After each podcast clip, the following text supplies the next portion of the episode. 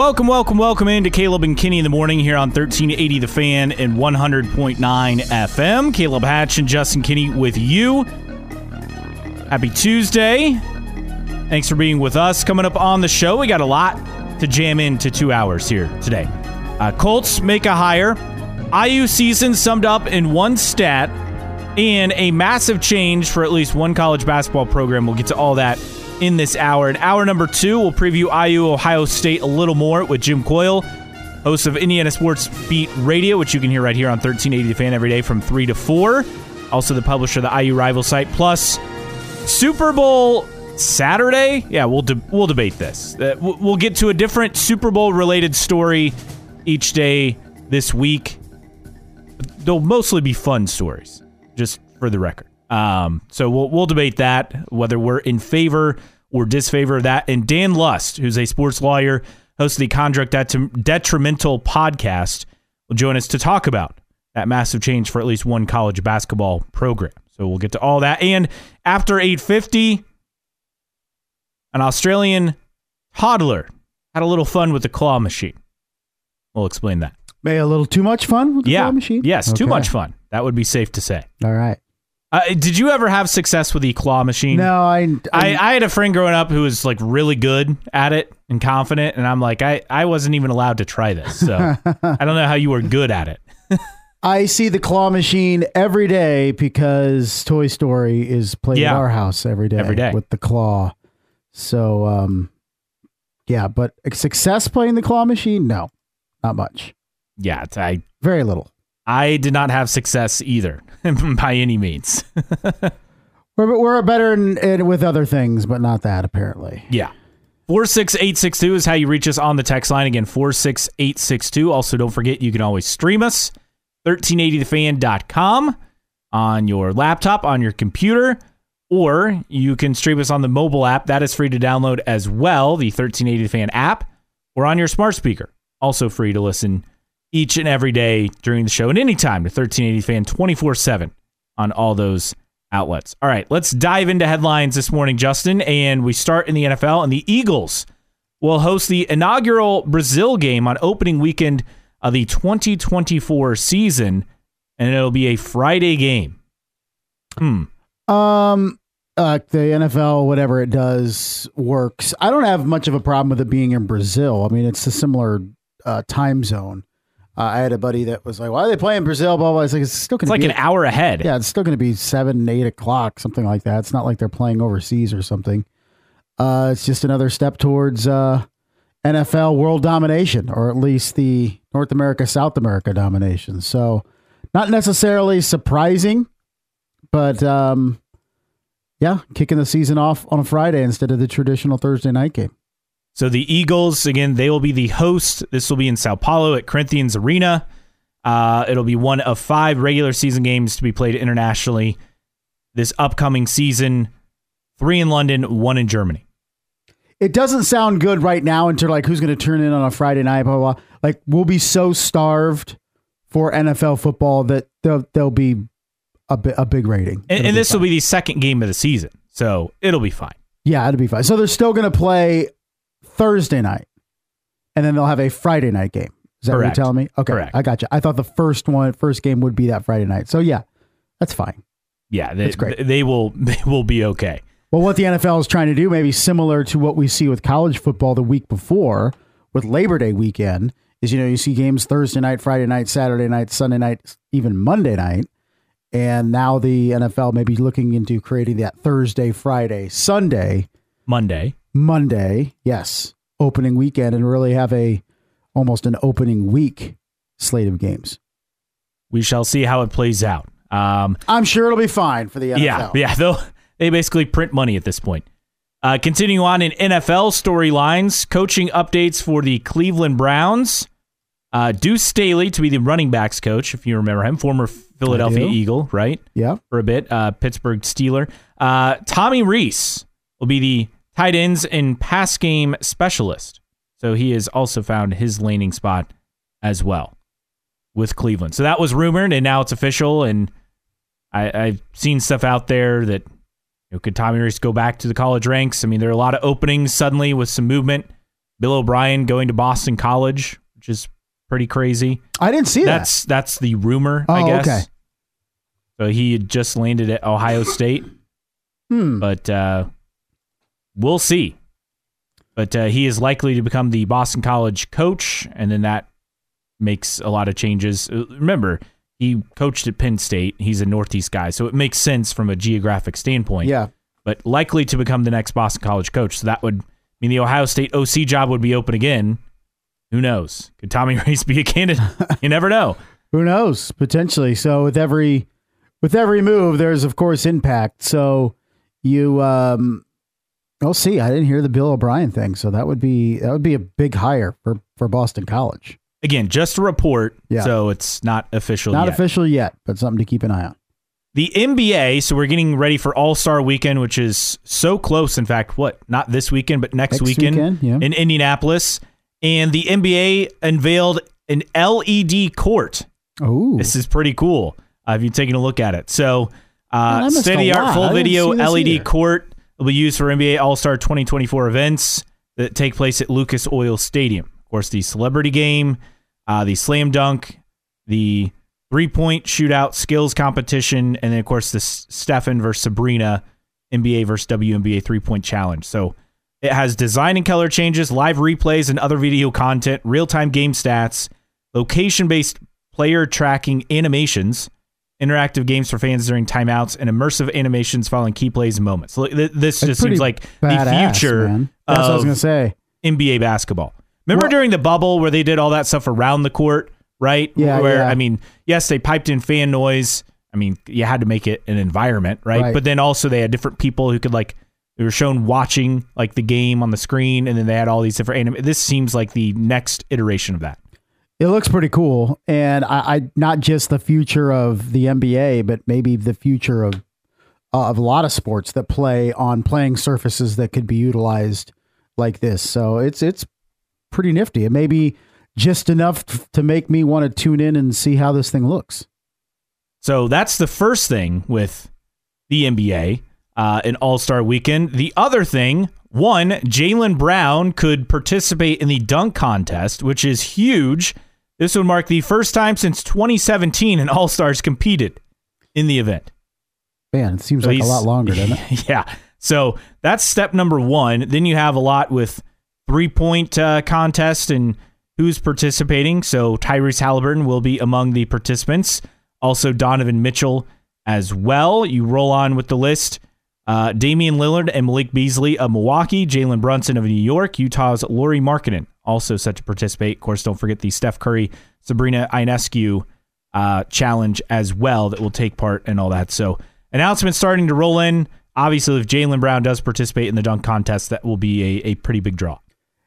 Absolutely, and looking forward to that if that happens. Man, it, it's been seven years. Feels like seventeen years since Yeah. they've had an All Star, or at least somebody I knew who they were. I mean, LeBron's never participated in it. I think that says everything. Yeah, I mean, seriously. the the event and it's had its moments dwight howard blake griffin um it- it's had some moments with star guys over the years but it feels like it's been a been a long time It's it's been a while. Yes, absolutely. Uh, continuing on so we go from the nba to college football and some really unfortunate news st francis announced uh, the passing of one of their football players jaden morris who died over the weekend uh, and some violence uh, in Fort Wayne. So uh, just truly, truly terrible news. Uh, he was a shooting victim in downtown Fort Wayne, uh, an incident that happened on Saturday, again near near downtown. So uh, died of multiple gunshot wounds. So uh, he was a freshman on the football team at St. Francis, a 2023 Southside High School graduate. He played basketball and football. So obviously just a, a devastating loss for the community. Yeah, Jaden was a, a regular at OPS, uh, my day job, and, and training with football. And, and every time I saw him, he'd, he'd wear OPS garb and just a, a smile on his face. He was an unintended victim of gun violence. It seems like a, a, a trend in terms of of uh, innocent victims with the uh, with the girl from Snyder being killed last Monday. Uh, Jaden was uh, was a great kid and um, really was had his sights set high, set high with at St. Francis in terms of academics, and uh, and we're gonna miss him at OPS. And it's just um, it's a shame now since the turn of the calendar, five teenagers have been killed in Fort Wayne via gun violence. I mean, it, it's uh, it's something that seriously needs addressed, and it's still just silence across the city about addressing this because uh, it's becoming younger and younger. I mean, a 13 year old being killed over on Vance Street in mm-hmm. January, mm-hmm. like 13, like what is going on? And then, and then of course the incidents of the past week with Jaden and, um, and the girl from Snyder. So I, I it's, it's, uh, it just seems like a back and forth type thing. And, uh, I don't know where the end is, but hopefully the city can, uh, and the police force can get their arms around it yeah, it's just uh, it's terrible. I, I don't know what else to say. I mean, it's it's awful, and you know, gun violence being a problem here, and you don't really think of a lot of shootings happening over the winter. It's more of a, a That's summer thing. thing. Like, so know, to have not June and July here, it's January and February shootings this early in the year, uh, and and involving a lot of teens, it's just it's devastating. And largely, it's about nothing. It's just it's tit for tat. It's you did this, we're gonna do this. It's just back and forth. It's just it's it's stupid. And um, you know, hopefully hopefully the uh the the, the powers that be can get uh, a wrangle on things because it's you know last week was a rough week for a lot of people with uh with with with with murders and now we're up to six already in the city and five of them have been teenagers through the first four plus weeks of the year. From some sad news to some good news, Will Jamison of Homestead High School uh, posting that he has been fully cleared after a car crash a few months ago. He is now able to play in games. So this is a very positive development. Big time because he was a kid that uh, entering this season was a top five player in the area and had the unfortunate accident and was able to recover and work his way back. And you didn't know if he would play this year. You did, kind of didn't expect it. And it was the last thing on everybody's mind during his recovery. But now he's been cleared, and uh, it's going to be a big boost to Homestead down the stretch as they prep for sectional play and beyond. So great to see Will Jamison fully back on the court, ready to compete. Absolutely. 46862, your text line number again, 46862. Uh, meanwhile, the Indianapolis Colts they make uh, some news as they've hired Pitt's assistant head coach Charlie Partridge as their defensive line coach. He's regarded as one of the best defensive line coaches in the college ranks. He's been with Pitt since 2017. That was his second stint uh, with the Panthers. Was the FAU head coach from 2014 to 2016. He's developed some pretty talented players. Uh, while a college defensive line coach, J.J. Watt uh, at Wisconsin. Trey Hendrickson uh, is at FAU. Obviously, others on the list.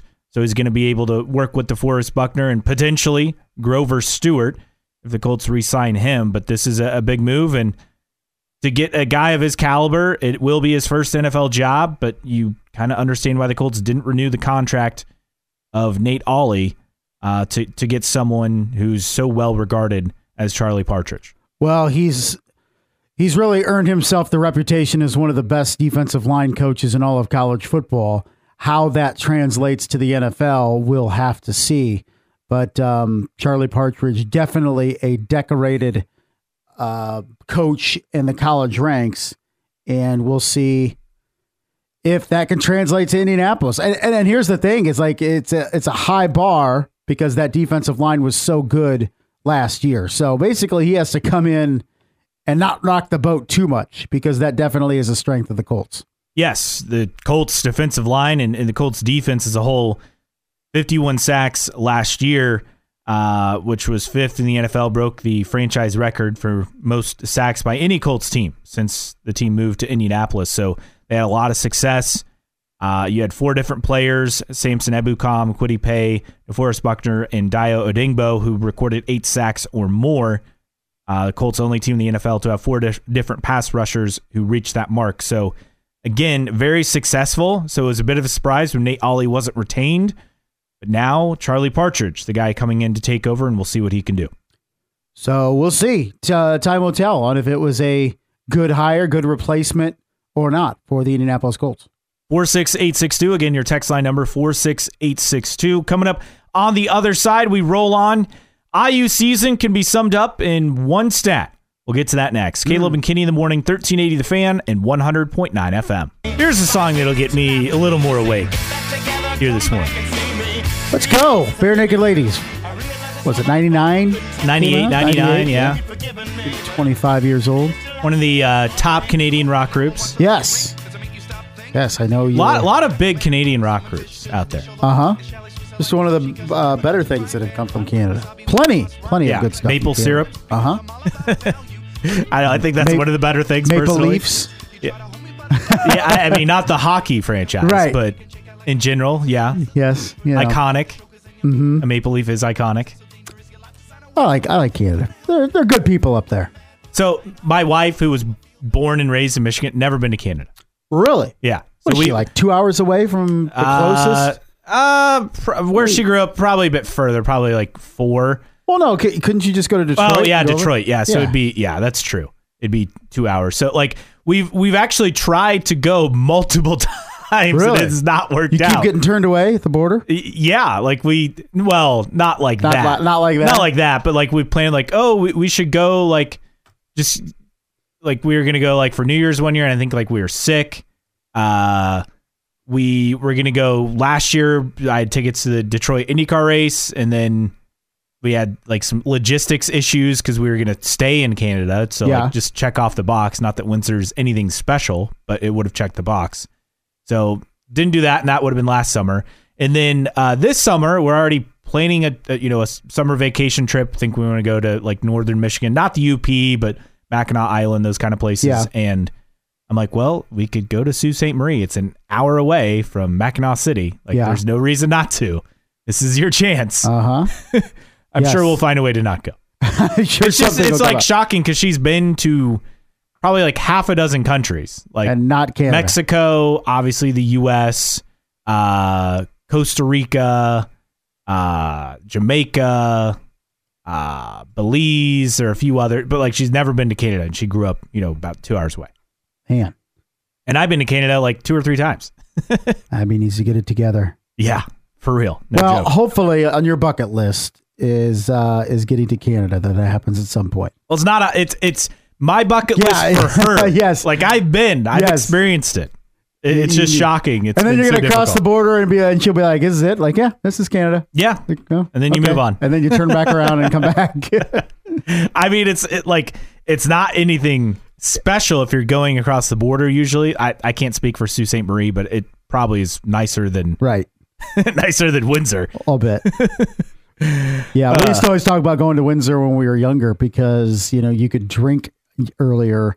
In, Yeah, like, what, 18? 18, and they had like uh they had uh adult clubs, like gentlemen's clubs in there that were like uh more risque than they were in the states. So we were always talking a good game in high school that we are going to just take a weekend trip up to Canada. Of course, we never did it, but it sounded good. It's it's like one of those things where everyone, oh yeah, we're gonna do it, and then you never do.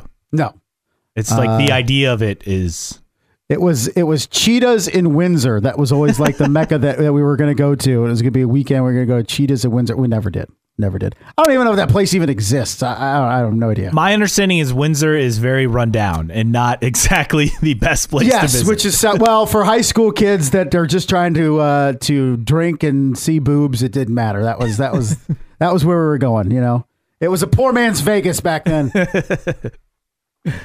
just got to go across the river. just yeah, yep. Just got to make it up. And, and and make no mistake, like Detroit, especially at that time, wasn't anything No. to, to, to Detroit happy now, anyway. within the last I don't know decade, is is a lot it's better. Be- yeah, it's better. It's but it, 20, 25 years ago, no. it was it was a bigger Gary, basically was what it was. But uh, yeah, it was uh, it was just idiot high school kids talking about what they were going to do if they got up to Canada. Shifting gears, I don't even know how to segue. Yeah, out of I know. Good luck, There's good really luck. no segue. But uh, IU Ohio State tonight. You can hear the game on our sister station WOWO 92.3 FM. Uh, pregame at six, tip at seven, and IU trying to get back on track. They had the ugly loss against Penn State. They're now playing an Ohio State team, which we'll get into some numbers by them. They are an absolute mess. If you think IU is struggling, Chris Holtmann squad in Columbus, I mean, he's probably on the chopping block this season unless they can find a way to get into the NCAA tournament. That's how bad it has been. But for IU, their season can be summed up in one stat, and it is this. In Big Ten play, IU has a scoring margin in the second half of just one point. Oh, One point. Now, that's not the worst of the Big Ten. Would you guess the team that happens to have the worst second half scoring margin in Big Ten play? Second half scoring margin. It is horrendously bad. Uh, I will say Michigan. Correct. that was is that was that was not that hard. uh, their scoring margin in the second half minus ninety five. Ooh, Yeah, not ideal. So IU has outscored Big Ten opponents in the second half of games by one correct. this year. Not going to win you a lot of basketball. No, games. and and we know it just watching this team, right? The coaches talk all the time, right, about the final, and you hear different things, whether it's the final two minutes or the final four minutes of each half, right, being so critical. And I cannot think of a team that I watch on a regular basis or that, that I see that is worse at the final two or four minutes of halves than IU. I mean, it is so bad. They close halves very poorly. Obviously, late in games, they're trailing, so they're just hoisting up threes and hoping they go in to, to try to get something going for them. But that's how games get away from you. And Mike Woodson, I can't believe we didn't even like address this yesterday because there were so many things with IU. But Mike Woodson uh, saying that the team fell flat against uh, against Penn State, isn't that on you?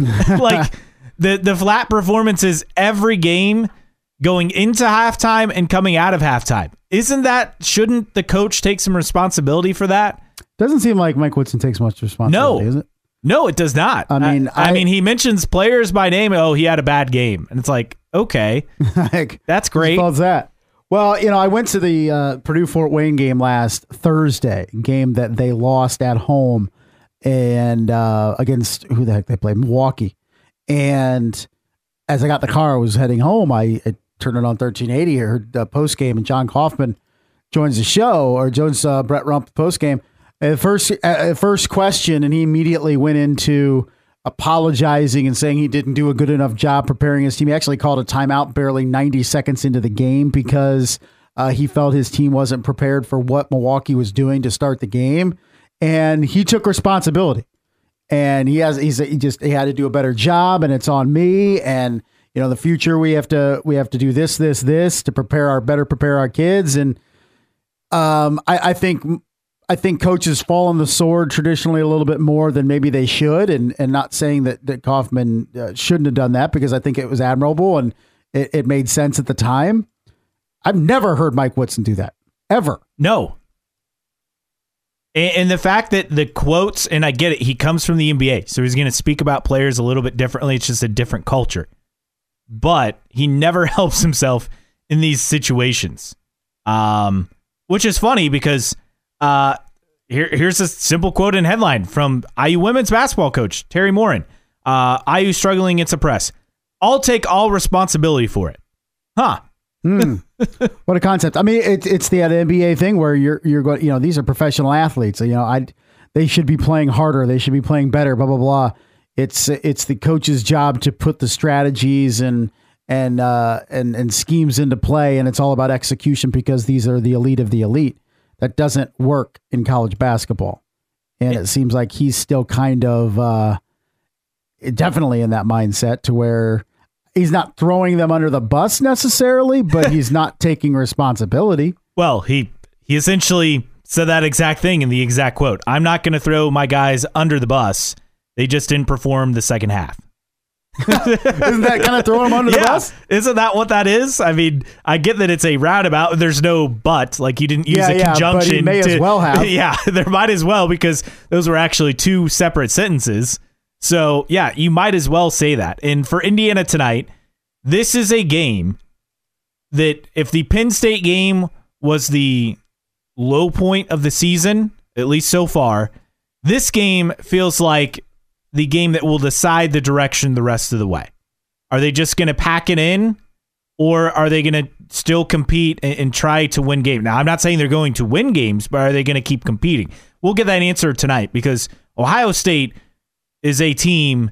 If the, you look at IU and you think they're struggling, alternating wins and losses, Ohio State has lost seven of eight. Mm. They went from being pretty much a surefire NCAA tournament team back when IU beat them in Assembly Hall to now you wonder if Chris Holtmann's going to get fired. Now they're 9 and 3 at home. One positive for Indiana. Ohio State just 1 and 2 in games decided by 4 points or less, so if it's a close game, Indiana has a chance. And what Chris Holtmann has done or more so not done since the start of last season, they're 29 and 28, 8 and 23 in the Big 10. They have over 18,000 seats in their arena, averaging just over 10,000 fans this season. Ooh. It has been bad. Not ideal. That said, Ohio State, still a really good offensive team. Bruce Thornton, uh, what is it, Roddy Gayle? Those two dudes, maybe a top 10 duo in college basketball in the backcourt. They can do a lot of good things. It's a team that can score with some of the best teams in the Big Ten, but their offense is not great, or their defense is not great.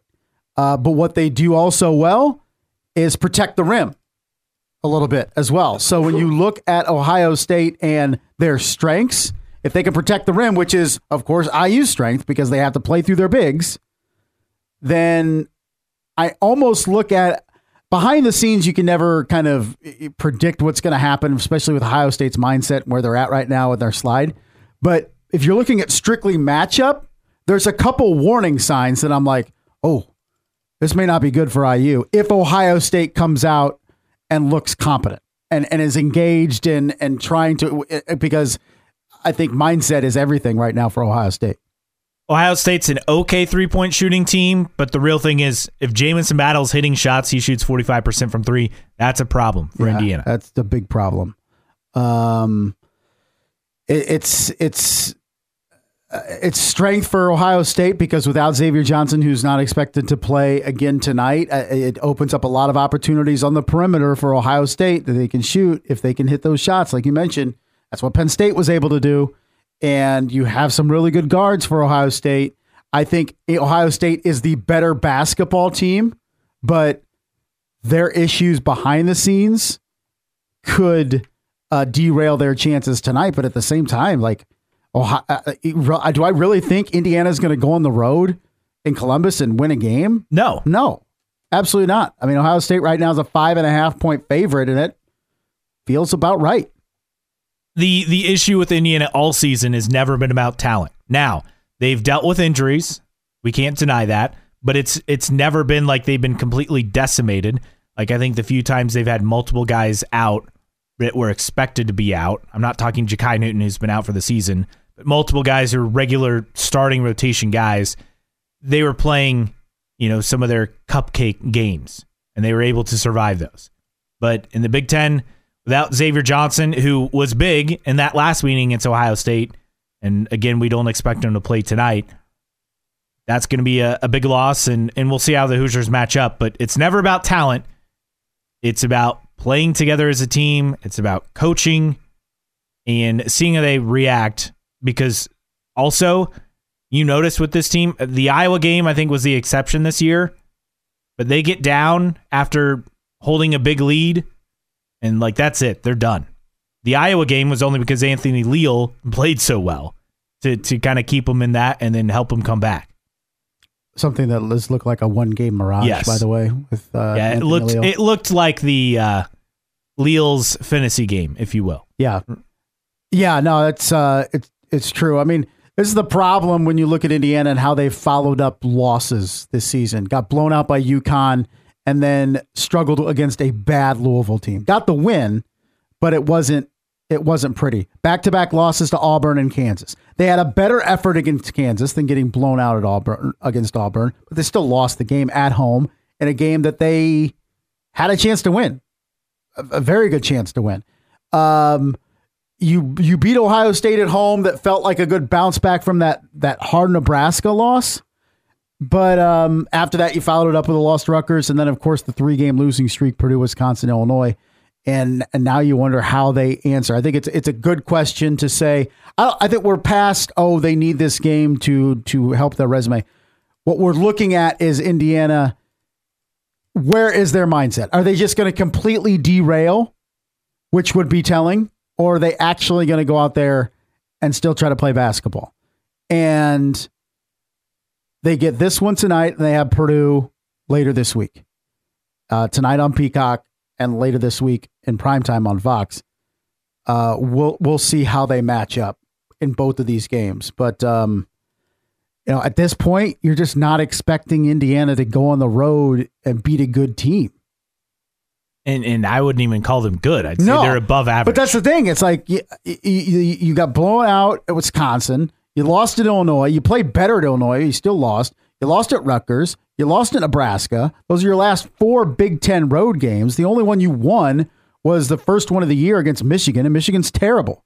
So Indiana's not winning tonight. They're not winning at Purdue either, based on what we've seen through the course of the season. This it, is just, and this is the main problem with Indiana. We talked about diff, even different ways Ohio State can beat you. There's only one way Indiana can beat you, is they dominate in the post. That's the only way they can win. And even when they do that, it's not guaranteed that they win. But it's basically, all right, well, Mackenzie Mgbako and Kel'el Ware have to have big games. I mean, that's the recipe for success for Indiana. There's no other option other than that. It's just a uh, it's an antiquated offense and limited ways in which Indiana can attack you and beat you. 46862, your text line number again, 46862. If you have thoughts on the Hoosiers, let us know on the text line. Meanwhile, on the other side, a massive ruling in college basketball that could shape the future of college sports. We'll debate how big of a deal this was next. Caleb and Kinney in the morning, 1380 The Fan and 100.9 FM. A little bit of Beach Boys here on a Tuesday, dreaming of warmer weather. Have you ever surfed? No. Me neither. I was watching a movie the other day. It was like had like surfing in it, and I'm like, this looks so hard I and know, terrifying. And, and like it was like the son surfed, and the mom was like learning how yeah. to surf to try to like connect with her son kind of thing was like part of the storyline. And were you watching lifetime movie no no it was like on amazon prime or something. Gotcha. I don't remember the name of it but watching this and i'm like yeah that's a no. I, there's there's yeah, like there's one no. there's no way i could stand up on the board. Because i've never been able to skateboard either. Exactly same. Yes. So i've never had any confidence that i could stand up on no. a surfboard no. unless it was you know on the ground and like would you do like um like wakeboarding like on on some cruise ships or even like uh, different yeah. places you could have that that that machine thing where it's like mm-hmm. a wave yeah well like thing, i've i just kind of stand there and do i've done uh, water skiing and kneeboarding and that that kind of stuff but like there's no way i could ever surf. yeah not surf i just i'm not whatsoever. confident enough in that no i could i looks I, way too hard oh totally i agree but uh, it does still remind us of, of warmer weather, which is supposed to be warmer this week, but then rain moving in. But you know, February, anything over 40 degrees is a blessing in February, and we're going to have several of those days the next couple days. Useless information. Last year, March, I think, was actually uh, colder than February. I so. believe it because I think people think, oh, yeah, once you get through January, February, but uh, we're still in for plenty of winter, I feel and and and I feel we're going to get at least probably two significant snowstorms. Still, I'm talking like you know, yeah, four or more inches. March like to me foot, is just but, like mud mixed in with some snow and cold. Yeah, it's, it's just a lot of mud. But it's it's you get excited in March because then you're like, okay, we get through January, February. It doesn't mean March is any nicer. No, it's just that you're further or closer to spring. Basically, yes. is where you're at. I uh March, I, I, I used to fool myself every year. Like, Ooh, it's March. It's going to be warmer now. No, I finally, finally, like, was able to get past yeah. that in, in my head. Probably just a couple years ago. you know, I sent this question to Nicholas Ferrari, and I should follow up the the, uh, the meteorologist at Wayne. Is because we always talk about this time of year and how the sun's never out. Like, is it really not out? Like traditionally, like it, it, with with with science and weather, do we not see the sun as much in the winter? Or is it a mental thing? I, I don't know. Like, well, the sun's like further away. Well, from... I'm saying like clouds. Like, oh. is it more cloudy in the winter, or is it just something that we've t- we tell ourselves and oh, we haven't seen the We never say that kind of in the in the summer when it's like Well, oh, because the sun's sun. closer. But is it like is there? I'm talking about clouds, like cloud cover. Like, do we have more sunny days when it's warm than when it's cold, or is it just a, a mental thing where we tell ourselves, "Oh, the sun's never out"? Uh, I, I'm actually interested in that. Is it is it more of a mental thing, or is there actual science to say yes, there are less sunny days in winter? I don't know the answer. Probably has something to do with the barometric pressure and the jet yeah, stream the um, I'm just throwing out any weather terms I know. cold fronts and the uh, high pressure and low pressure systems. Yeah, you know, all that stuff. And the atmospheric rivers, which is a phrase I learned Yeah. talking about the uh, what's going on in California. California. Yeah, with the atmospheric rivers, which I'd never heard of. Just when you think you've heard it all, weather. You hadn't heard of those? I'd heard No, those. really? No, Yeah. I, I had no idea what an atmospheric Yep. river is. They're Yep. getting pounded in California. Mm-hmm. Anyway, Rain season. yes. Meanwhile, on the East Coast, at least in one Ivy League, it's unionizing season. Hmm. The National Labor Relations Board has ruled that Dartmouth men's basketball can vote to unionize. Now, before we go, oh, this is the next step, amateurism is dead, all of that narrative, there are a lot of very specific things related to this case that don't apply to a lot of universities. So I don't want to say that this is going to be some sweeping thing because that's just simply not true. So there are eight Ivy League schools, all are private. They have no athletic scholarships. Now, players in this situation, if they do vote to unionize, can negotiate over money, of course, salary, but also working conditions like practice time and travel. Now, this is just the first step in amateurism and, possibly the NCAA going away. But the school can appeal, and as we've seen this before, Northwestern football players tried to do this back in 2014. Uh, the school appealed, and that was that. So, Man, it's been I- that long. yeah, it's it's been a decade. Hard to believe, but so this is essentially a step, but really only applies to private schools, just like before with Northwestern. Now there is a 2021 memo that the top lawyer for the National Labor Relations Board uh, said that athletes should be considered employees, and so you're going to see more of that in these court cases, probably going in that direction. Uh, you also have USC football and basketball players that have a complaint before a different uh, National Labor Relations Board in California, basically wanting the same thing to to try to unionize. So, is this a step? Possibly, but I don't think it's the sweeping thing. It is a big deal, but I don't think it's the sweeping thing that I think people want to make it out to be. Yeah, and it it um it makes it weird now because you already have these NIL collectives that are kind of the compensation system, but uh, the Dartmouth thing would kind of uh, go away then from the NILs because then they would be technically the athletes employees of the universities, so they would be paying getting paid something you wouldn't have any any reason to have in theory, the NIL collectives. Again, in theory, at least for current college athletes. I think the biggest thing to me is when reading this story that the NCAA still adheres, quote unquote, or using finger quotes, adheres to the 20 hours per week rule for college athletes. they should they should be only be spending 20 hours on their sport per week. Does that exclude games? Uh, it doesn't say. I I I don't think so. There is absolutely no way. If that if that excludes games, maybe there's a chance if you're practicing like two No, hours I- a day, then have an hour of of of weights like No, what, I think so. days so. a week. So Dartmouth players testified during this hearing that they spend more than 40 hours per Yeah. week on their sport. It doesn't I think that means everything. The NCAA only allows 20 hours per week on their sport. A Pac-12 study in 2015, remember the Pac-12? Yeah, It showed that athletes in that conference spent more than 50 hours per week on their sport. and that's that's very that's a Yes. believable number. Twenty hours. If you're excluding games, uh, that's not even believable because you're talking a minimum two hours of practice, five days a week. You have weights, Weights, probably meetings. uh, in meetings that tax on probably another what ten hours a week. So that's thirty hours right there. Before you even play any games. Yeah, and you throw in two games, and you're you're looking at at least forty. And and and me, I know it's probably not included. I would include travel. Time. I mean, it's travel time for your sport. Travel time, training table, right? Yeah. All the all these things would be factors in this. It's just hysterical that the NCAA still.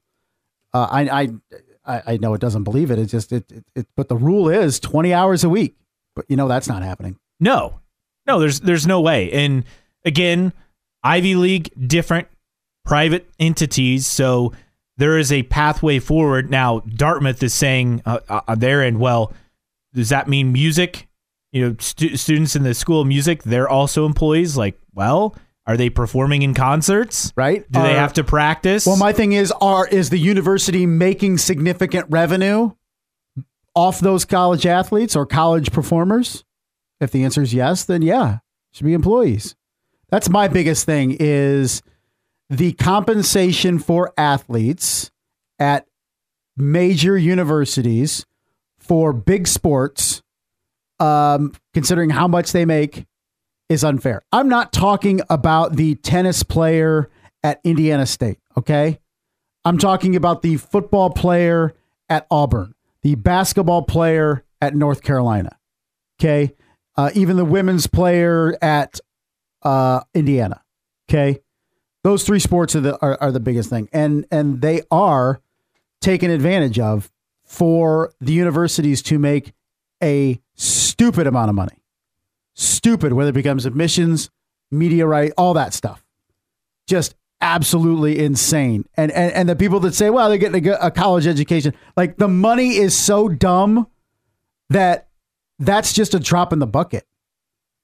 And that these universities are pocketing. And and it's a it's a greater conversation to have about higher education at large and how stupidly expensive it is, and blah blah blah. But when you look at just the athletics, the money that's being made uh, at some of these universities on athletics on their athletes with little compensation is insane.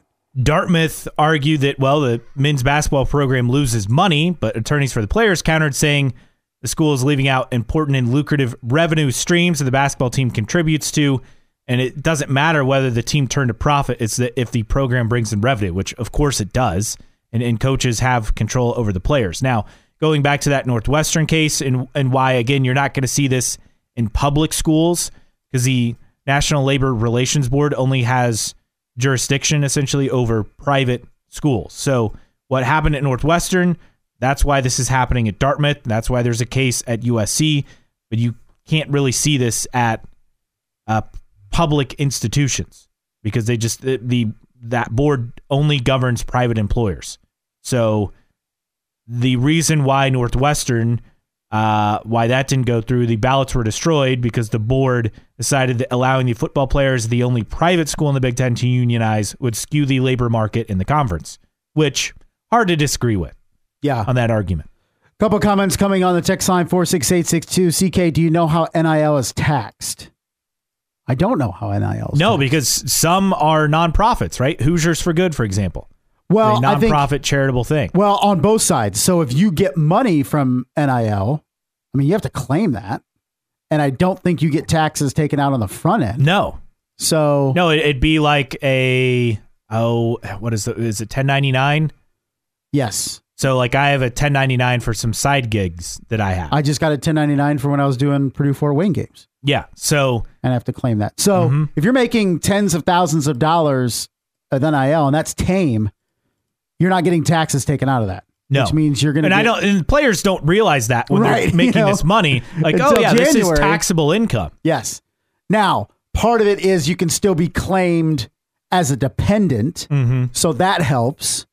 Uh, but still, you could potentially stick your parents with a sizable bill if you don't plan ahead and have that laid out. Uh, also, on the text line, uh, spent four years as a student performer at Ball State in the music department. Thanks for keeping us in the conversation. I mean, Well, I mean, you have to practice your instrument.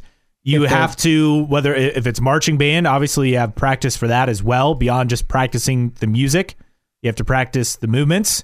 You have to perform uh, at performances, perhaps at games, uh, separate performances as well, in performance halls and, and traveling. Th- I mean, a choir, right? I mean, shouldn't they be paid? They're singing and they travel around. They have to perform. It's Well- it's the same concept. I do know that at Purdue Fort Wayne, the pep band gets a stipend for playing. Athletes It's- already get a stipend. It, yes, but they get like they well, it's an it's hourly. They get hourly pay. It's pathetic. Mhm. They get paid, but like if they show up, It's probably minimum wage. yes, it, it's very minimum wage. So if they show up to play uh, for the Dons for the Dons game uh, this week or whatever their next home game is, like they'll make like fifteen dollars in two hours or something. Yeah. like it's just it's it's it's stupid. So, um, but I imagine if you are in the pep band at Indiana University, if you're getting paid, you're probably getting paid a little bit more than fifteen dollars a game. But uh, it's a slippery slope to go down.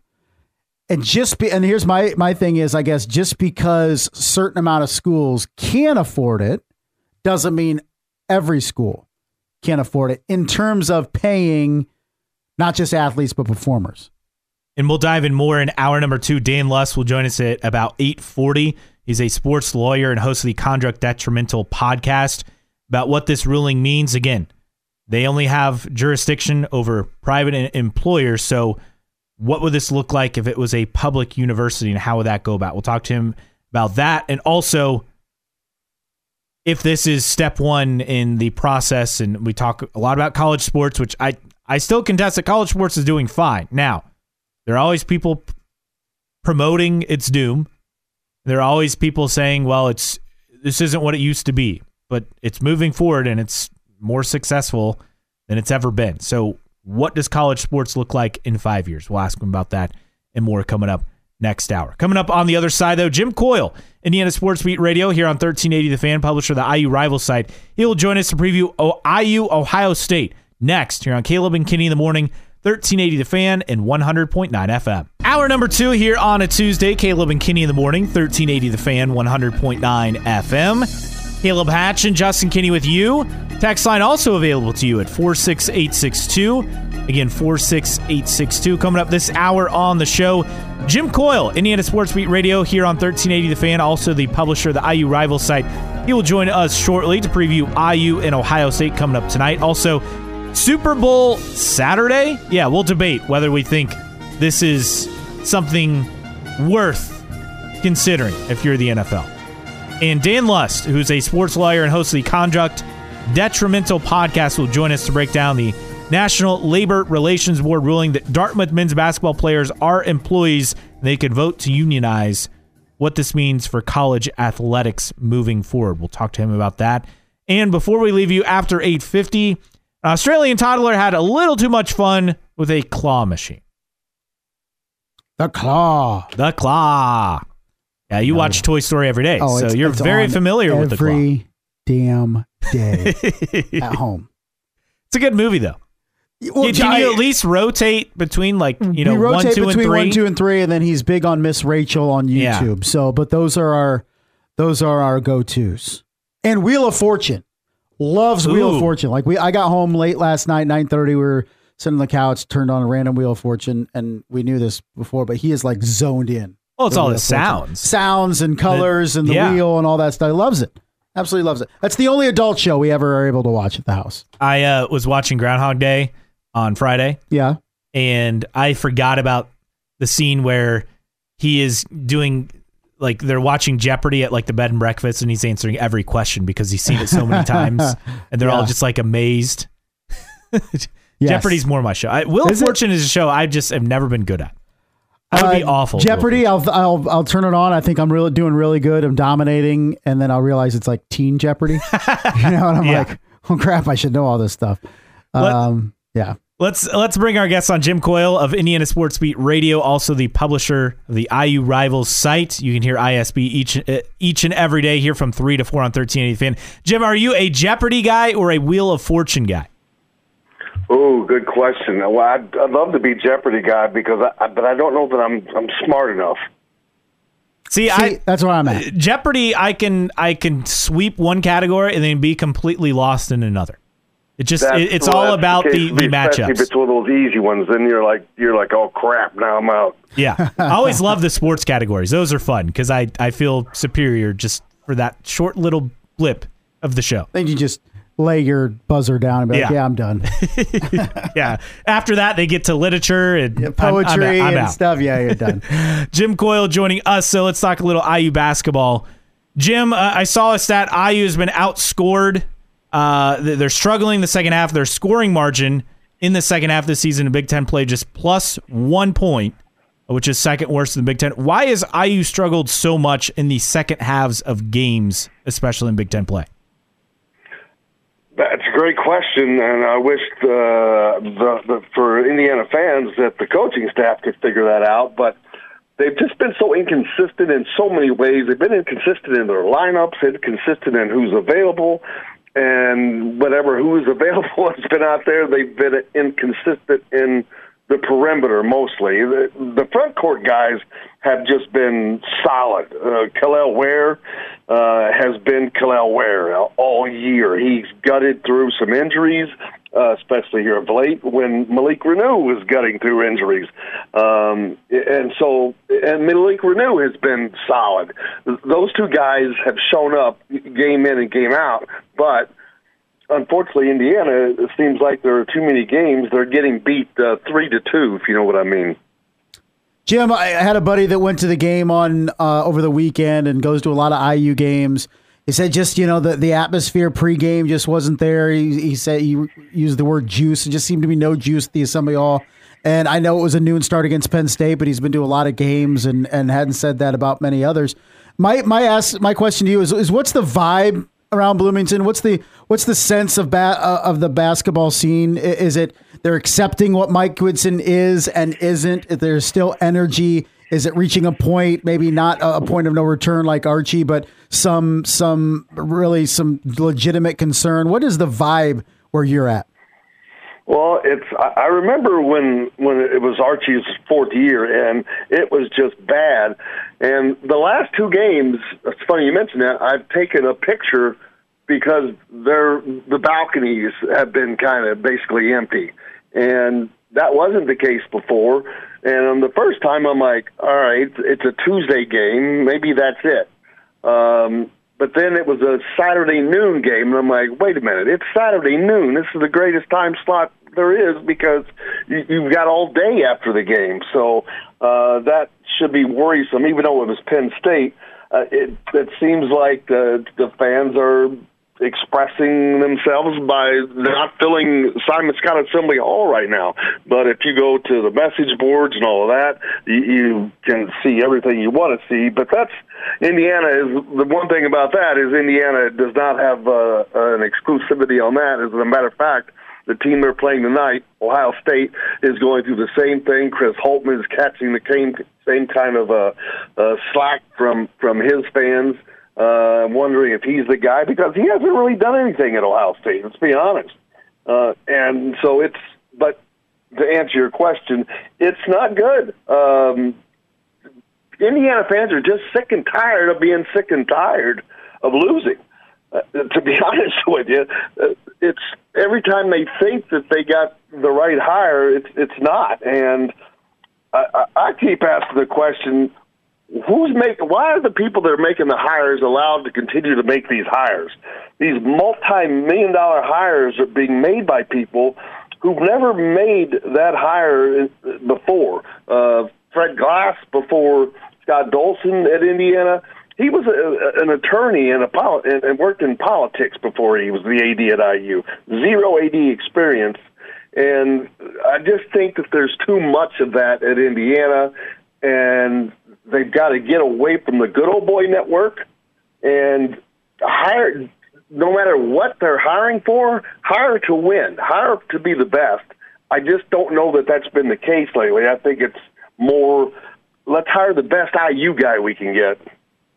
Jim Coyle joining us, Indiana Sports Beat Radio, also the publisher of the IU rival site, thehoosier.com. And, and Jim, I kind of made that point yesterday talking about, yeah, yes, fans can blame Mike Woodson all you want, but Scott Dolson certainly deserves part of the blame.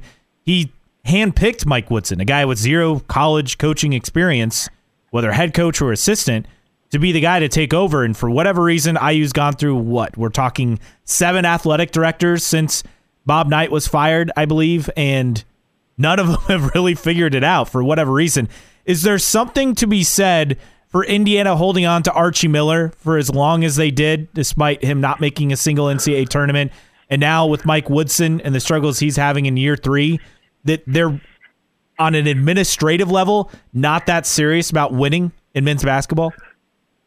Well, the, the thing about Archie, it goes back to Fred Glass again. Archie didn't hire Tom Crean, but he extended his contract and then fired him and had to pay a buyout. Then he turned around and he he hired Archie Miller without interviewing anybody else. So he hung his hat on Archie Miller.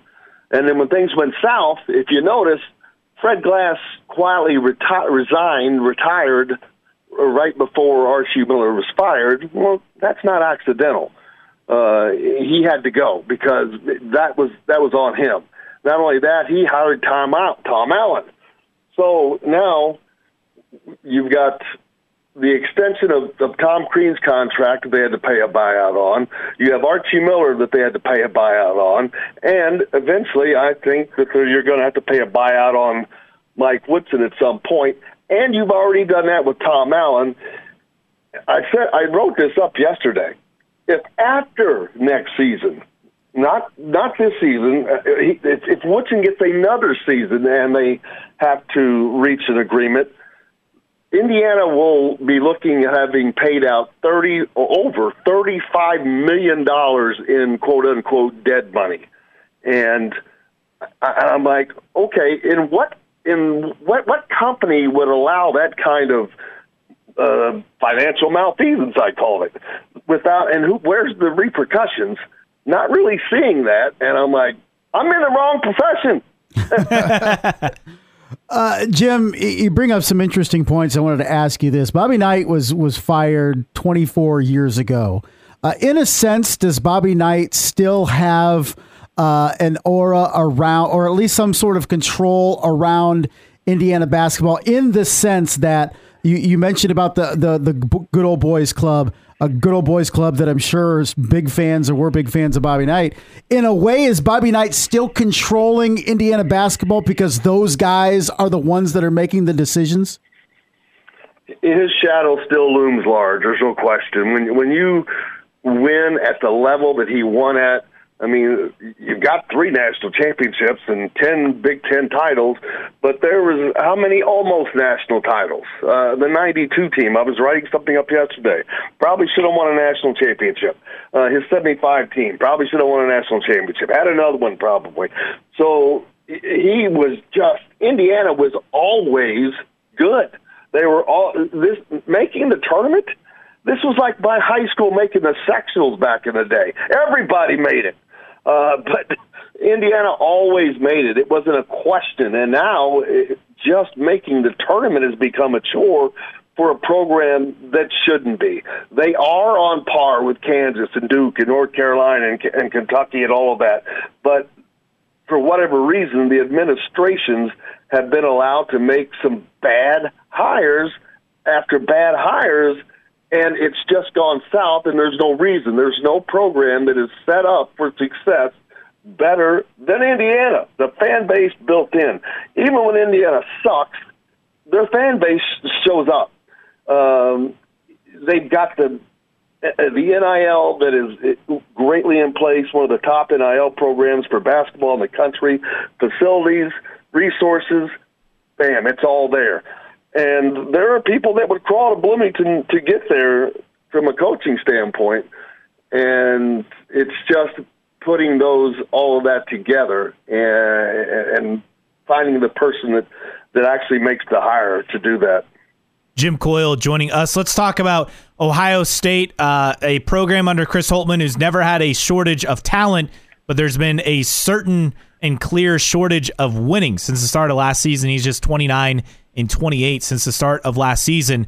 And it feels like they peaked about two years ago uh, with that team that had a lot of success. I think was a two seed in the NCAA tournament and lost early. Um, talent not the issue at Indiana. Talent not the issue at Ohio State. What do you think is the difference in tonight's game? Look, coaching effort. Uh, who just who who shows up decides to win. Because both of these teams are very evenly matched. They're very their records are the same. They're both receiving the same level of, of stuff from their fans. Um, both coaches are, are, under pressure, um, and both need to win. To be honest with you, Indiana needs a win to stem this bleeding uh, from the fans. They're not going to the tournament. Uh, Indiana needs this just for survival in my opinion. It's the, the NIT is just a, a hope for Indiana. You have to have a winning record to, to play in the NIT, and they're not they're not edging toward that right now. KenPom doesn't think so. As out of their last 13 games, they were picked to win one, and that was the Penn State game.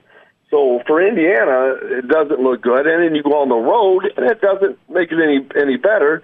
Um, Ohio State probably has the edge because they're at home, but Ohio State has not exactly lit the world on fire either. So it's going to be interesting to see who who shows up, who brings the game tonight, and I, I think that just comes down to the, the decision of the players. To be honest with you. Jim, when you look at the rest of the season, you mentioned it. IU's not going to the tournament, barring a miracle in the Big Ten tournaments, uh, an event that they've never won.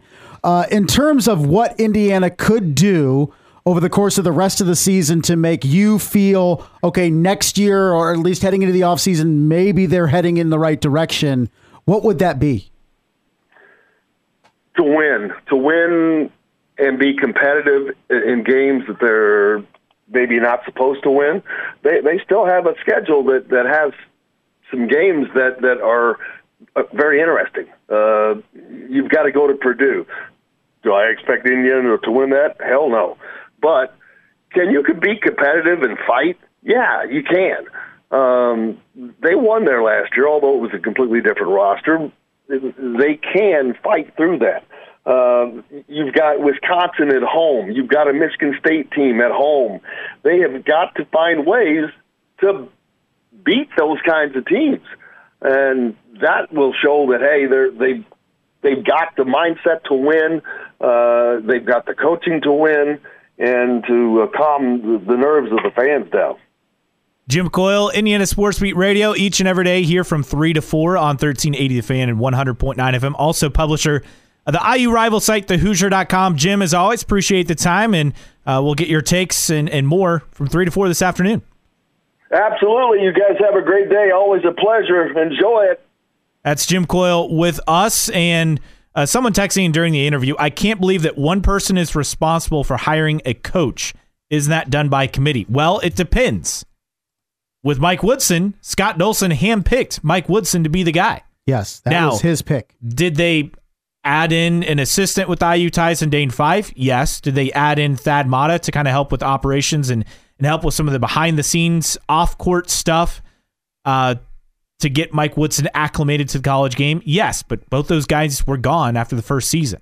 So this is Mike Woodson's program, and this is Scott Dolson's hire. There is no one else who can be praised or blamed for this. And I think Jim talking about how IU has all the resources in the world, right? But yet we're seeing these just poor coaching searches, for lack of a better word. Now, Archie Miller was thought to be the home run, right? Everyone agreed that it was a complete failure. I don't think anyone saw that coming, to be honest. Not that bad. Not not the way that it worked out. No tournament appearances in four years. Yes, he would have had one had they not canceled the tournament in 2020, but it still stands. They were they were on the right side of the bubble that year. It's not like they had a, a world beating season. Yeah, Mike Woodson, you have a strong start, but with previous players, and it's clear that the previous players were a lot more important than the guys Mike Woodson has right. brought in. Yeah, it's just um, yeah. Jim brings up a point that I've brought up several times is you know, what happened to the expectations of Indiana when under Bobby Knight and and even you know Kelvin Sampson and like the expectation was to make the tournament. Like the expectation wasn't to make the tournament; that was a given. The expectation was to make get to the Sweet 16. That usually every year that felt like a legitimate goal for Indiana is get to the Sweet 16. The goal wasn't to make the tournament. That was a given. That was a guarantee. You know, IU only missed the tournament twice or once in 20 in the final 20 years under Bobby Knight. It was never a question. Even after 94, when IU took a decided step down Yes. in terms of their competitive level, they're still making the tournament with ease. with ease. And then now it's not. Now it's a absolute dogfight. And and and IU fans have just accepted it. And I think there's a combination of of delusional older demographic that thinks that the the days of old can come back with the an Indiana guy Which is Right. not true. and then the modern day, the new fans that are kind of like they don't remember when IU's expectations when were higher, and they're just fine with they're not fine with thirteen and nine, but you know making the tournament as a a, a nine seed is a successful season. Counterpoint on the text line at 46862. A lot of people saw the Archie disaster. Everyone wins at Dayton. Yeah, we know that now. I don't think that was known at the time, though. Yes, other coaches had had success at Dayton, but that was not the narrative around Dayton. Uh, they added a lot, saw this Mike Woodson issue too. Well, you certainly saw it. I was confident early on only because of Thad Matta and Dane Fife. Obviously, last year they were a team that had high expectations. Yes, they finished second in the Big Ten, but they certainly did not live up to the preseason expectations that were at play. This season, it's not a talent issue, it's a roster and chemistry issue. And it just seems that's the way this is going to continue to go with the way Mike Woodson builds rosters. Also, uh, someone asked on the text line might need a Twitter or X poll question, Jeopardy or Wheel of Fortune. Well, that is up for you. Caleb Kinney 1380. Again, Caleb Kinney 1380. Our poll question of the day: Jeopardy or Wheel of Fortune? Let us know. Hmm. Caleb Kinney 1380 on Twitter slash X, and you can vote in our poll question of the day. Coming up on the other side, Super Bowl Saturday. Yeah, we'll debate if we think this is a good idea or not. Next, Caleb and Kinney in the morning, 1380 the fan and 100.9 FM. Caleb and Kinney in the morning, 1380 the fan, 100.9 FM. Poll question of the day is up for you. If you missed it, it is simple one. Which show do you prefer, Jeopardy or Wheel of Fortune? That came up because you were uh, watching Wheel of Fortune last night, and your your kid Yeah, he was loving loves it. it. Morrison loves Wheel of Fortune. Has yet to solve a puzzle, but he loves it. Uh, so Caleb Kinney 1380, that is where you can vote on Twitter slash X. Uh, I am a Jeopardy guy. You're a Wheel of Fortune guy.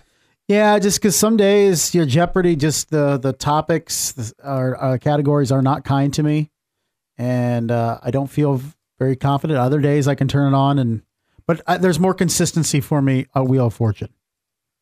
I, I can compete day in and day out on Wheel of I, Fortune. I'm the opposite. I can't ever compete on Wheel of Fortune. no, All I know is RLSTLNE. And I always mention like how difficult does the job have to be of people to come up with the puzzles for the final puzzle, and those letters being in there Yeah, but not giving it away. yeah. not RSTLNE, not, not being it. Like, I find it very difficult to come up with those final ones because you can't give it away and you have to have some sort of hints in those six letters. But anyway, I think about way too much, obviously.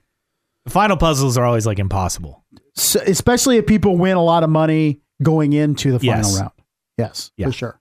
All right, so uh, this debate's out there. This isn't anything new, but I want to hear from our audience what they think. So, as always, the, we'll get to kind of a fun Super Bowl story each day this week. Largely fun. Yesterday was not fun. It's calling out Roger Goodell. That's nothing new. uh, but today, Super Bowl Saturday. Is this is this something? One, the NFL is never going to move the game off of Sunday. So let's get past that hope and dream for the people who want this to happen. It will not happen. Uh, there are a myriad of reasons as to why. One, the game will get worse TV ratings. Saturday night is not a good night for TV ratings. They get worse TV ratings. The NFL is known for games on Sunday, right? Sunday football game, NFL. Uh, leave college for Saturdays. And the other thing, uh, people want the day off because everyone overindulges, right, on Super Bowl Sunday, and they want to take the day off. Have you ever actually taken the day off after the Super No, Bowl? I don't think I have. Uh, I- maybe like in college and I didn't go to class on Monday, but I called in sick a couple years ago because I was legitimately sick. Like I had had some food that made me ill, yeah. and I watched the Super Bowl on the couch by myself while very ill. Yeah. I'm not Sounds going to get fun. into more details. I, I missed like people thought I w- they joked like, "Oh, you're playing hooky from the Super Bowl." Well, I missed two days, so Yeah. no hooky there. But uh, here's here's the thing that I think could work for people. If they add that 18th regular season game, which we all know they're going to eventually do, Mhm. let's not kid ourselves. Uh, that would move the Super Bowl back another week, uh, uh, or, or up, I guess, in date on the calendar. However, you, you, it's kind of like high seed, low seed, right? I Right, never know what's the, what's the cor- correct way to refer it. So that would put it right before President's Day, and for the select few that actually have President's Day off, if you work for the government or a bank, or if a school, if schools still get that off, uh, you would at least have a day off the next day. Yeah. So that'd be your one saving grace. But here's the thing: like on Saturday, more social gatherings, right? Sure. Also, can you imagine the Super Bowl ending at about 10 o'clock Eastern, which is usually when it ends, and then just all the chaos after? Like, That's- is that necessarily a good idea? yeah, that's I don't maybe think not so. the best thing um, for people. And look, look, a record amount of people watched the Super Bowl last year, 114 million million people. So why would the Super Bowl move it off Sunday when that many people are watching? It works for it, it's it's a it's oh yeah I don't really want to go to work tomorrow blah blah blah but the game starts at six thirty it's Yeah. over by 10. 10 you know it's not it's not trying to watch the college football national championship it No. starts at 8.30 on a monday uh, night Seven thirty okay? th- this year. well year. this year Yeah, yes finally. but you know it, it's really not that big of a deal people for the for the super bowl on sunday so you're your team Sunday, not Saturday. I'm team sunday I'm team Sunday. Here's here's the trick. So I think it's really just East Coast people complaining because when I lived in Central Time, Super Bowl starting at 5:30, it was glorious. oh sure done by nine Yeah. You still have like a couple hours left after that. well the east coast dictates them Yes. the narrative right anytime there's a big snowstorm coming to new york everybody's got to hear about it Yeah. right Yeah. Oh, cool. You got snow? Yeah, That's fun. great. They don't do that Buffalo for, for that. Buffalo Yeah, every time. right? Seriously, or let alone the Midwest. But uh, yeah, the Northeast corridor rules uh, the the the media narrative in this country. I just uh, I, I don't have a problem with it on Sunday, and, and Uh, that's me at forty one. And and you would think middle aged people maybe would be like a little bit more against it, but no, it doesn't bother me. And one other factor more people work on Saturday than they do on Sunday. A lot of businesses closed on Sunday. that's a good point. so it just makes Yes. it easier. It, this is the most Especially accessible day early on the calendar.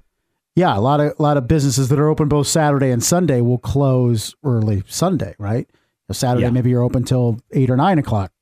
Sunday you're maybe open till five or six o'clock. So I totally get it. I, I don't think it's it's going to Saturday anytime soon, and I prefer Sunday. I really thought you'd be a Saturday guy. No, no, you- just when you think you've had me figured out, I'll Yeah. throw you for a loop. Yep. You know, I gotta keep you Every on your time. toes. Did you see this? Speaking of the Super Bowl, Yeah. about San Francisco being unhappy with Yeah, their with their practice, practice facility field. at UNLV. so I didn't know this. So the they the AFC and NFC will alternate uh, years in which teams get to use the host city's NFL team's facility. So Kansas City is using the Raiders practice facility this week, whereas the 49ers have to practice at UNLV. Now, UNLV has an artificial turf, okay? Uh-huh. But the NFL came in and laid a natural surface over the artificial turf to try to simulate, of course, natural grass.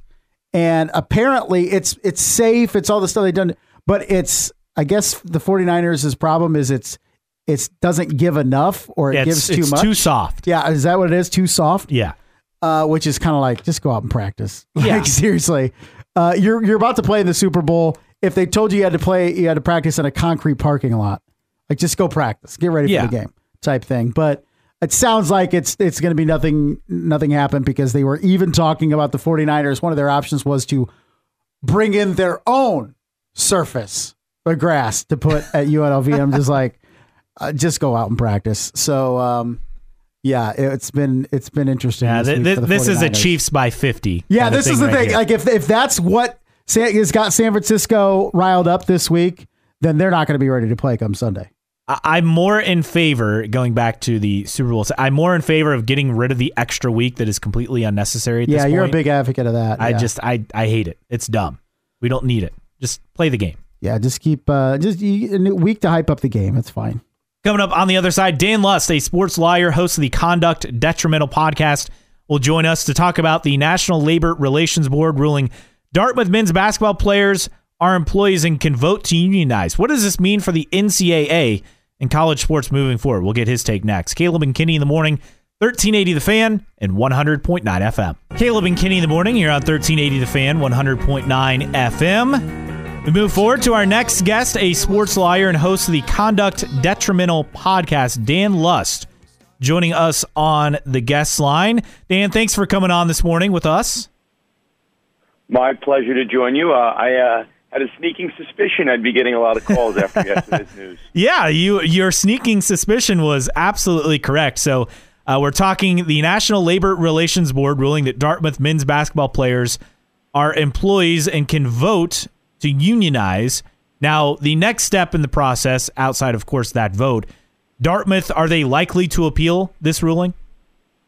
Um, yeah, I guess a couple things. We, we can start there. Dartmouth is certainly going to appeal this. My understanding is they have 10 days from yesterday's announcement to appeal. I don't know why they would not, but certainly Dartmouth's statement seems to indicate that they're working with the NCAA on a, uh, we'll say a collaborative uh, appeal. But yeah, I certainly think that's expected. And, um, you know, we, we got to kind of pause to see what the overall value of this is. But yeah, this is just step one. Certainly if the NLRB ruled the opposite, Dartmouth had the ability to appeal as well. But if you're rooting for player empowerment, um, you know, certainly this is a step in the right direction, but we're not quite there. Yeah, Dan, that kind of leads into my first question about what this means and maybe what it doesn't mean in terms of what's ahead. Yeah, so I guess a couple things. Um, you know, Dartmouth basketball is an, is an interesting test case. Had this happened at a, we'll say, a traditional Power Five institution, I think everyone could logically say, this decision is going to be applied from the top down. If it's you know a, situation, you know any any type of Power Five program, you could say, hey, this school is making a ton of uh, revenue. The athletes deserve to share in that revenue, um, and that's why the athletes are being recognized by as employees. Now, Dartmouth is interesting because it's not it's not like um, you know they offer scholarships. It's not like you know they're generating the same revenue as a traditional Power Five program. There are special eligibility rules in the Ivy Leagues. The Ivy Leagues are a different type of animal. Um, but that said, you know, despite generating lesser revenue, um, Dartmouth is still recognized as employees, at least in this small context. So, you know, it it does it really only does have some effect over the Ivy Leagues in terms of that case law. You can really apply the same analysis across the Ivy Leagues, um, but it's not going to stop. And I would I would think the next step here is to have a Power Five institution, one of a tr- more of a traditional college powerhouse, to make that same type of application. Um, and, and the other thing, which you know I, I think kind of went under the radar, uh, some of these current and former Dartmouth basketball players, you know, they announced, you know, this is, you know, they're happy with the win, and what they plan to do is start an Ivy League, basically players association. So they are already taking that next step and assuming that this is going to be applied across the Ivy League. So again, this holding and this precedent right now is centered on the Ivy League, um, but that's not to stop another school from taking that test to apply it elsewhere or really even the NCAA, maybe even potentially preemptively making that decision for them across its other member schools. Dan Lust, sports lawyer, host of the Conduct Detrimental podcast, joining us on the guest line. So uh, you brought up kind of how it's different at a Dartmouth and in the Ivy League compared to Power Five schools. Now, USC football and basketball players have a similar complaint in California to that NLRB. Uh, but what is the pathway for a public institution? Because we saw Northwestern try this a decade ago. It was tossed out because the, the board basically decided that because they're the only private institution in, in the Big Ten, that would skew and perhaps give them an unfair advantage. But is there a pathway for public universities for these kind of rulings? You know, I, I've kind of alluded to it, I, and I've, you know, I've been on our show and I've said this in the past. If Dartmouth were to win this case, and Dartmouth or USC, it doesn't really matter. Once there is one unionized school in the NCAA, I think the NCAA has to make that decision of whether it would be fair to have certain schools unionize and other ones not able to unionize. Um, you know, and it's really just a matter of the school's willingness to allow that to happen. Um, so certainly, you know, if you have a school like USC, which is in the in the Pac-12, and, and you were hitting um, well, formerly the Pac-12, now the Big Ten, with a split between schools like um, you know, Northwestern, the private-public uh, differences. I, I think you could have certainly a world where you have enough schools that pass this test, um, and then the NCAA or the schools themselves are forced to act. So I, I can't, you know, I guess the other part that we should keep in mind, this is an Ivy League basketball decision. It's not an Ivy League football decision. It doesn't really pertain to any of the other sports. Um, so, uh, you know, as you can imagine, as more schools pass this test, it applies that much more pressure on the schools themselves and the sports as as a whole. So, to answer the question, I, I think the more you have wins on the kind of athlete level, the more pressure it applies across the public and private dynamic.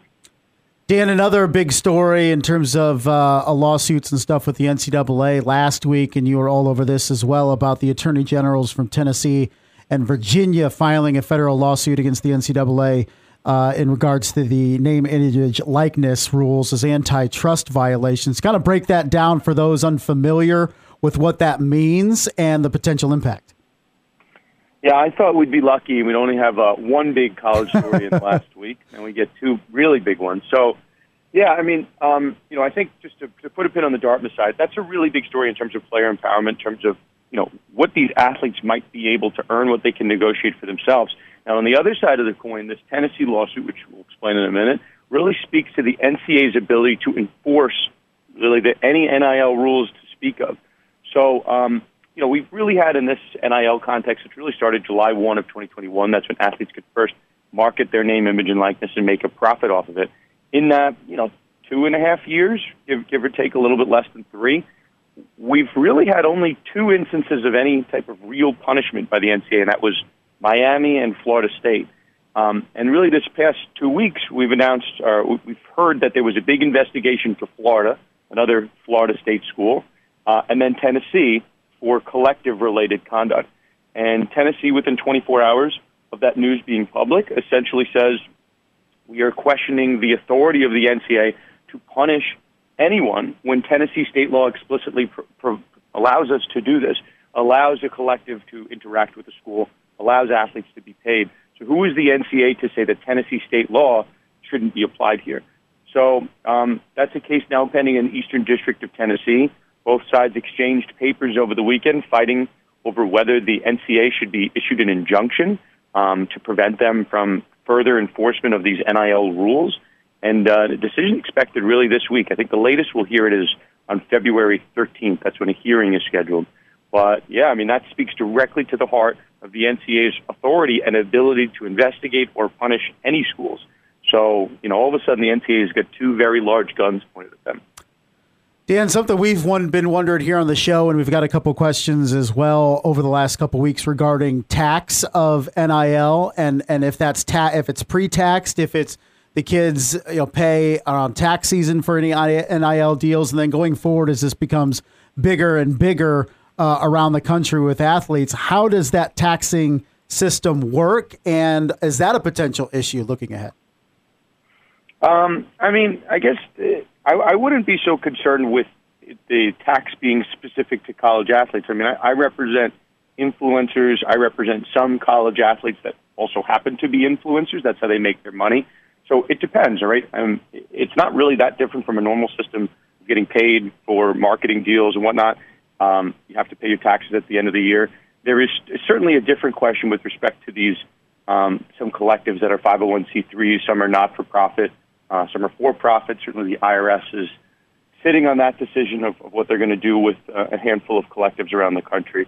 But yeah, for for the most part, at least when we're dealing with NIL payments that are traditional marketing contracts, we're not yet dealing with any type of services contract, right? Any type of um, contracts or, or compensation that's derived from collective bargaining. These are pure marketing contracts that have been in our country, you know, for century, right? Um, the same deals that you see athletes strike on a marketing level that's really the only way that these athletes have been compensated. Even these quote unquote collective contracts are really given in exchange for the exploitation of a player's name, image, and likeness.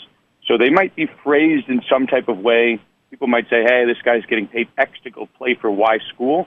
The contracts, by and large, unless they're being written improperly, are, are written to exploit their NIL. So these are really marketing contracts, not different than anything you would see outside of the sports context. Dan Lust, sports lawyer, host of the Conduct Detrimental podcast. Dan, thanks for taking the time to join us this morning. I'm sure you have a busy day of interviews just like this, trying to get answers on a lot of the questions people have after this ruling came out yesterday. Interviews and panicked clients. But yeah, that's uh, a, a busy day, but all, all good, guys. My pleasure. That's Dan Lust joining us. Coming up on the other side, an Australian toddler had a little too much fun with a claw machine. We'll get to that as we wrap up. Caleb and Kinney in the morning, 1380 The Fan, 100.9 FM. Wrapping it up here on Caleb and Kinney in the morning. Caleb Hatch, Justin Kinney with you. And if you missed any of the interviews here in hour number two or anything from hour number one, don't forget you can always catch up via the podcast. Just look for it by 11 a.m. each day after the show. Apple Podcasts, Spotify, or wherever you listen to podcasts. Free to download, free to listen for you. Final story a toddler got stuck after climbing into a claw machine looking for a, a, a toy in an Australian shopping mall.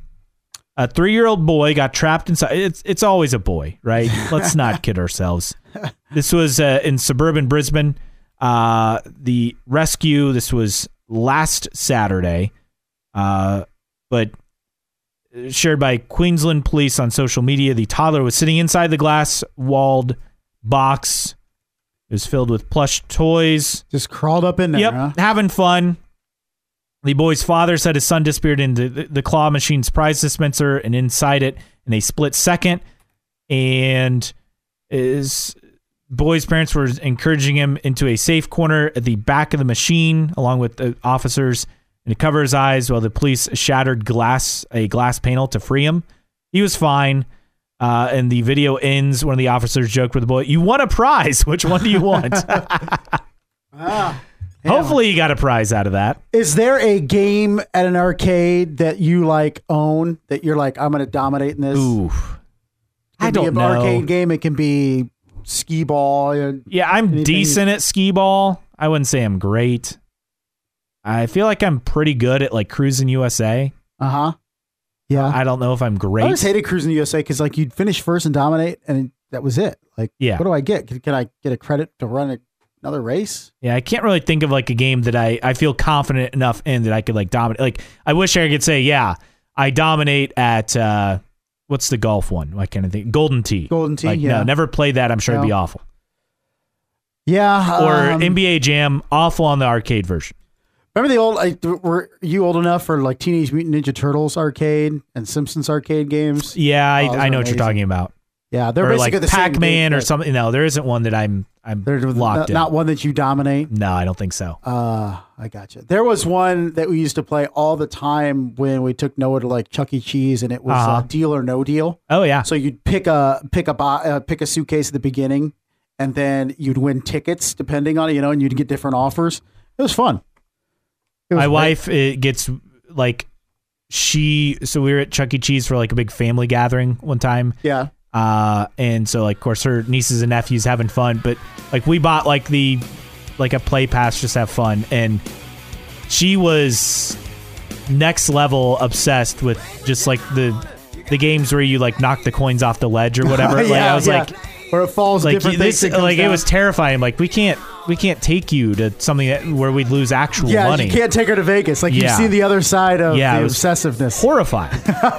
fun. I'm like I'm just playing skee ball and having fun with those games. and but- you're over here. Ugh. Uh, very concerning. Yes. Keep her away from the slots. Thanks to Jim Coyle. Thanks to Dan Lust. For Justin Kinney, I'm Caleb Hatch. Dan Patrick up next. The Herd with Colin Cowherd at noon. Indiana Sports Beat with Jim Coyle from 3 to 4. And the Sports Rush with Brett Rump from 4 to 6. All here today on 1380 The Fan and 100.9 FM.